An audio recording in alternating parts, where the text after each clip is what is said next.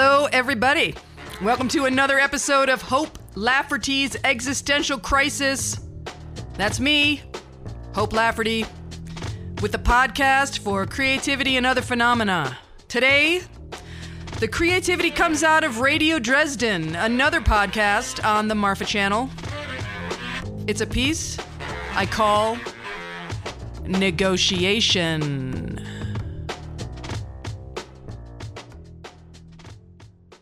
So what do you say, Prius? Can we?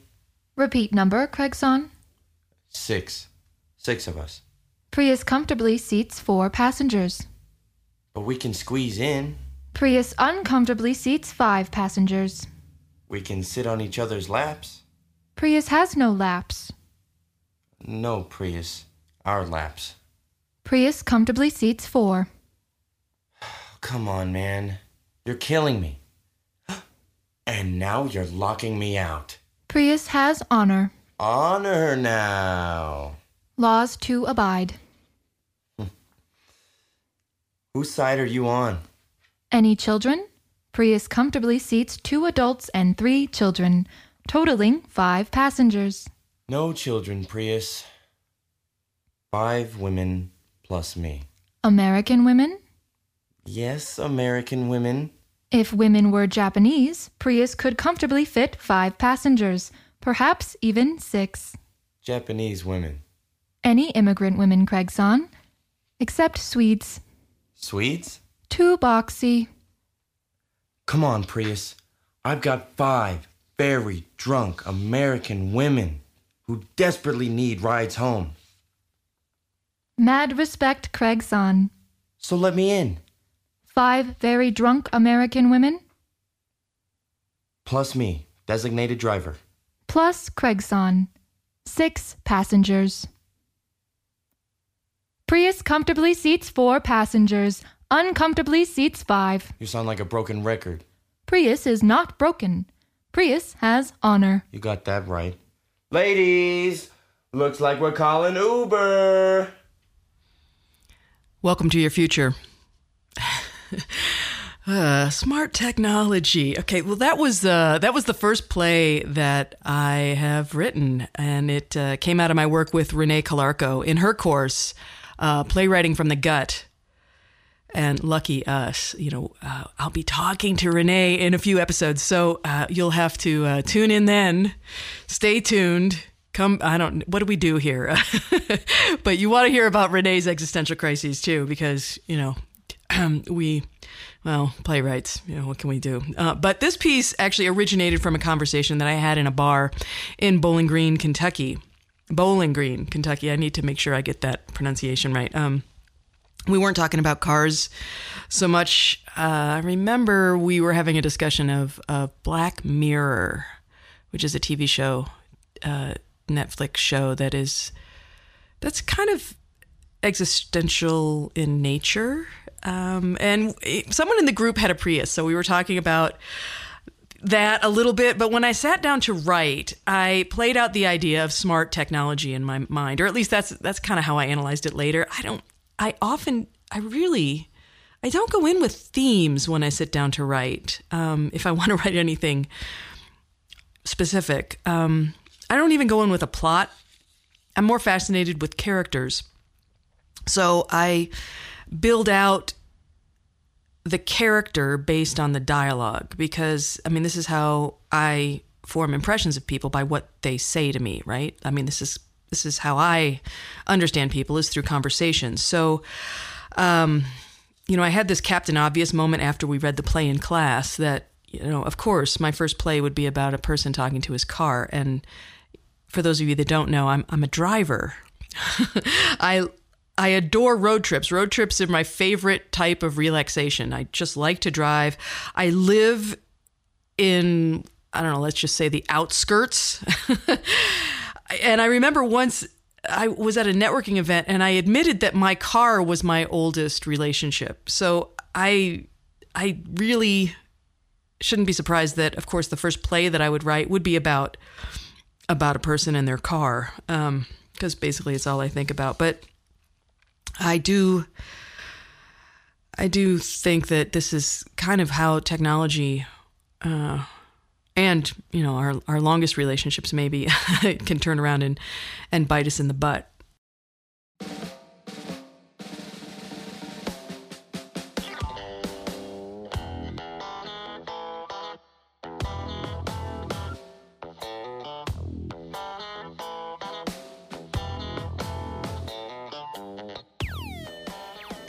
And now another installment of this week in existence. I've had it. I've had it, people. I have had it with instant messages, partially because I don't know what they're called anymore. I mean, it's not called instant messaging, or maybe it is. I don't know.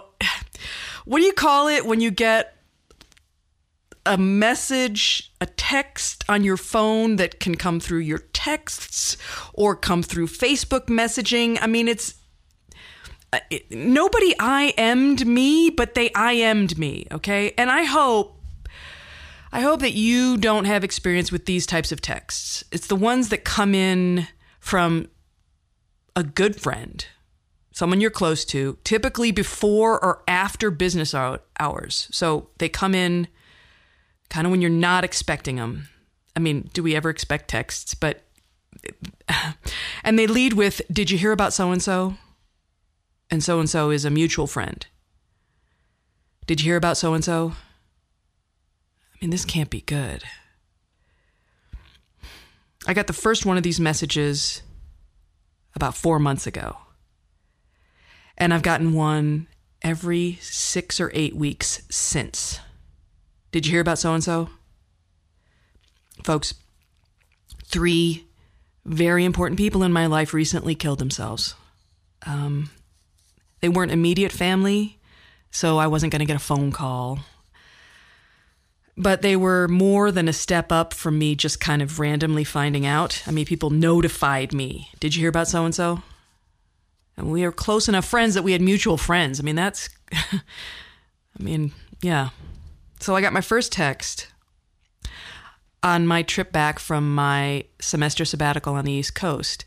Um, I was driving back to Texas from DC after I mean, just an amazing period of discovery. I mean, part of the existential crisis that I'm in right now is that I'm changing, I'm changing careers, um, and I went to DC to really start amping up my study of acting. I was imagining myself being a TV actor. I really love TV, um, but I came back realizing that number one, I'm more of a classical actor interesting. I reawakened my inner clown. That'll be another podcast at some point, I'm sure. And I finally embraced the idea that I'm a playwright.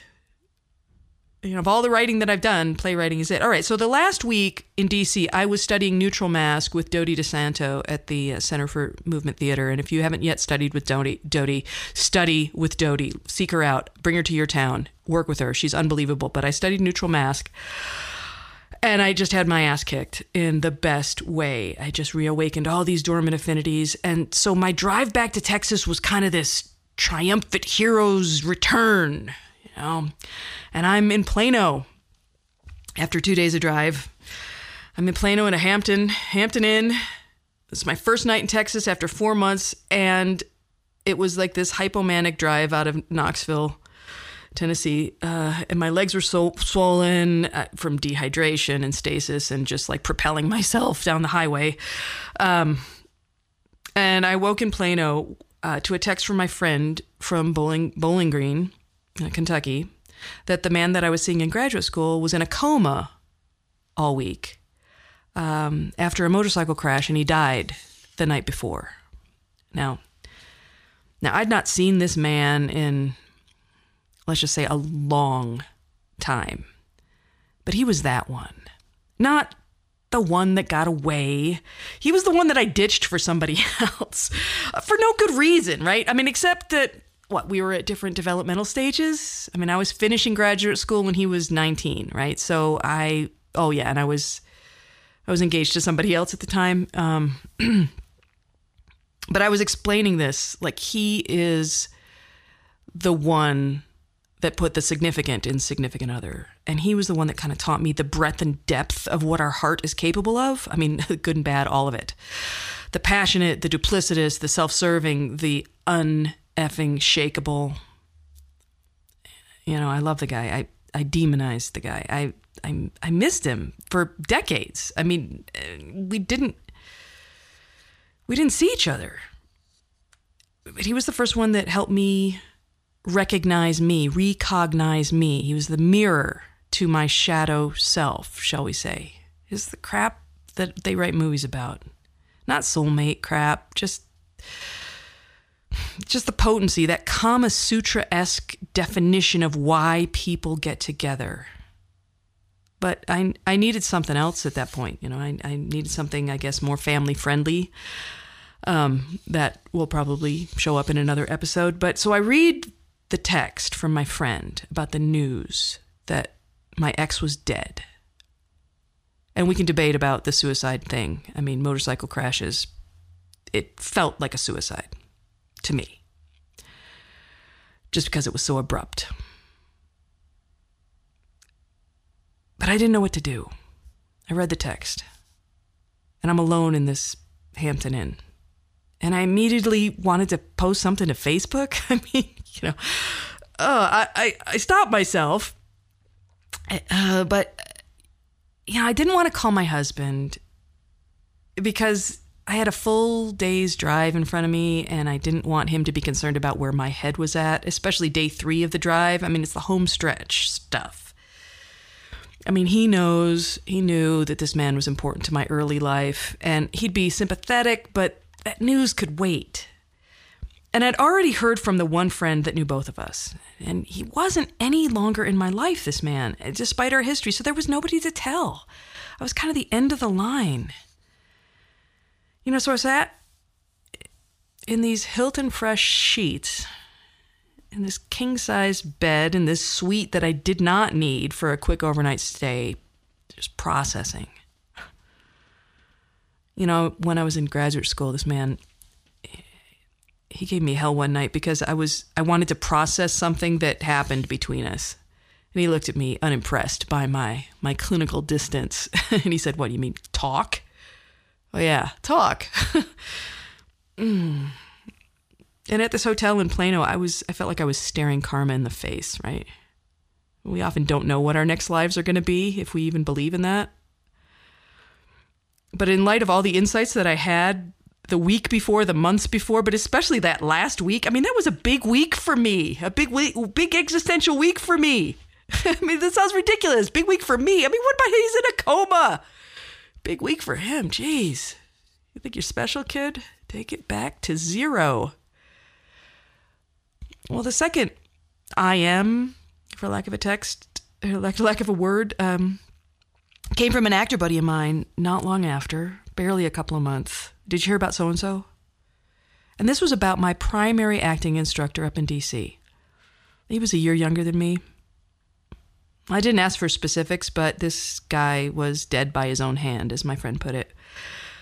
Uh, and, uh, you know, he was one of those instructors that, you know, when they say after class you want to go get a beer, you go sometimes just he and I went. Sometimes we went with other people. But I, you know, I studied with him the entire time, the four months that I was there.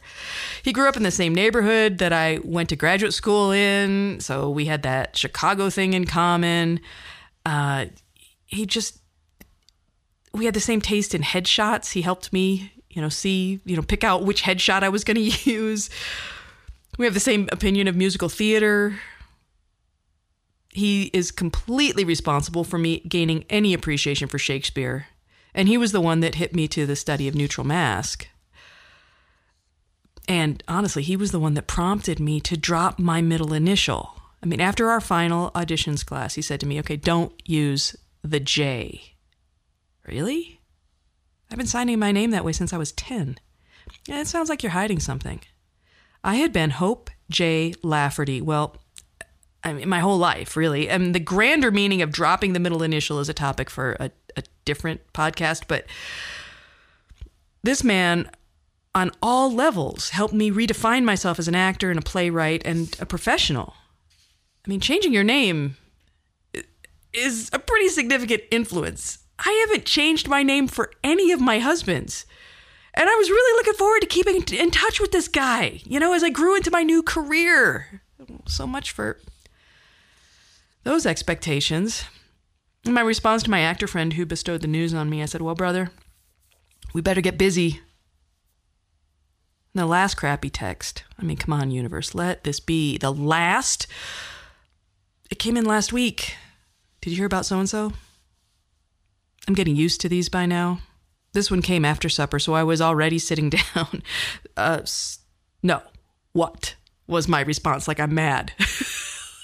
I'm already mad. I already know what the what the punchline is. The freaking punch in the gut line. yep. Crap. That was the text. Crap. For my latest friends. Crap in the context of my two other friends. Just crap.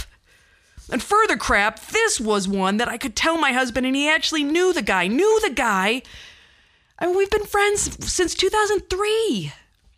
And my husband was not sitting when I told him. He just stood there, didn't move. Processing. Kubler Ross's five stages of grief were coursing through all the muscles on his face. And this man actually lived in DC. I mean, all this weird. Can- anyway, I didn't get a chance to call him during the four months that I was up there. I didn't take the time to get together. I was focused on my next career. The people that were in my old career kind of took a back seat. But the last time we saw each other was right after he moved to DC about a year ago. And um, it was fun and comfortable and reflective of just like how relationships mature when you've known someone across workplaces or across relationships or across cities. I mean, he was a friend that we wanted in our lives. He was that type of friend that it didn't matter where you live, you were always happy to get together. And kind of living in different cities almost makes the connection that much more special. You go out of your way to hear the latest, and he just kept showing up. We kept showing up for each other. So it's a it's a sad it's a, it's a really shared sadness that's in my house these days you know, we're only putting together the the pain that accompanies depression, you know, the, the physical pain. You know, when I was a clinician, we used to hear these litanies of symptoms, physical symptoms from our patients diagnosed with major depression, as, and we'd write them in the chart, you know, somatic complaints. Somatic, like psychosomatic, like it's all in your head, honey. Well, perhaps it is, you know, where are all the nerve endings ending, but the brain, right? And but I know all three of these men had some kind of physical pain.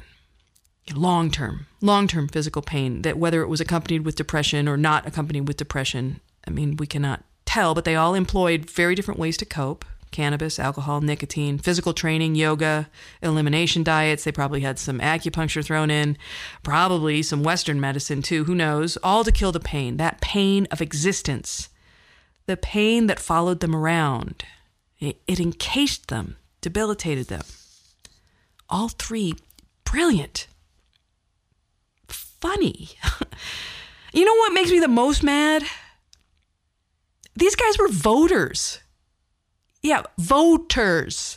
They participated in the political process. They cared about issues. They were citizens. So, in the last four months, we needed these guys the most, and we lost three of our most necessary components to start to fix, at least on the ground, for what is happening with our democracy. In the last couple of years, I've heard a lot of my friends threaten to move to Canada or not come back from international vacations. None of them. None of them have followed through on their promise. But these guys, they didn't threaten a thing. This crap came out of the blue. You know, they say women attempt to they they say women they say women attempt suicide more often. But men actually commit suicide more. And honestly, I'd rather have my women friends leave the country than have any more of my peers off themselves. Well, at least then I'd have some place to visit, right?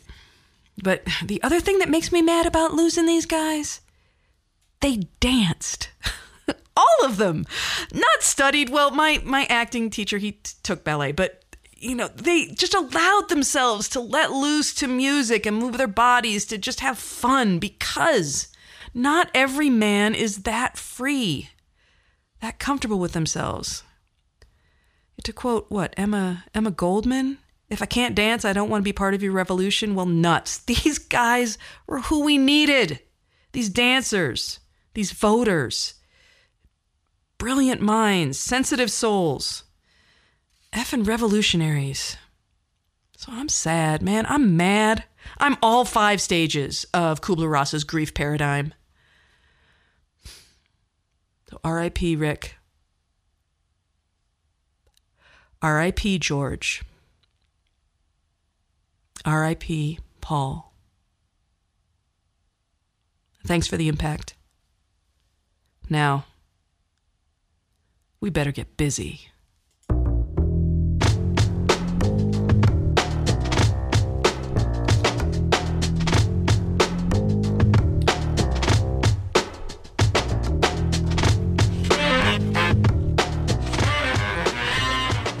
Wow.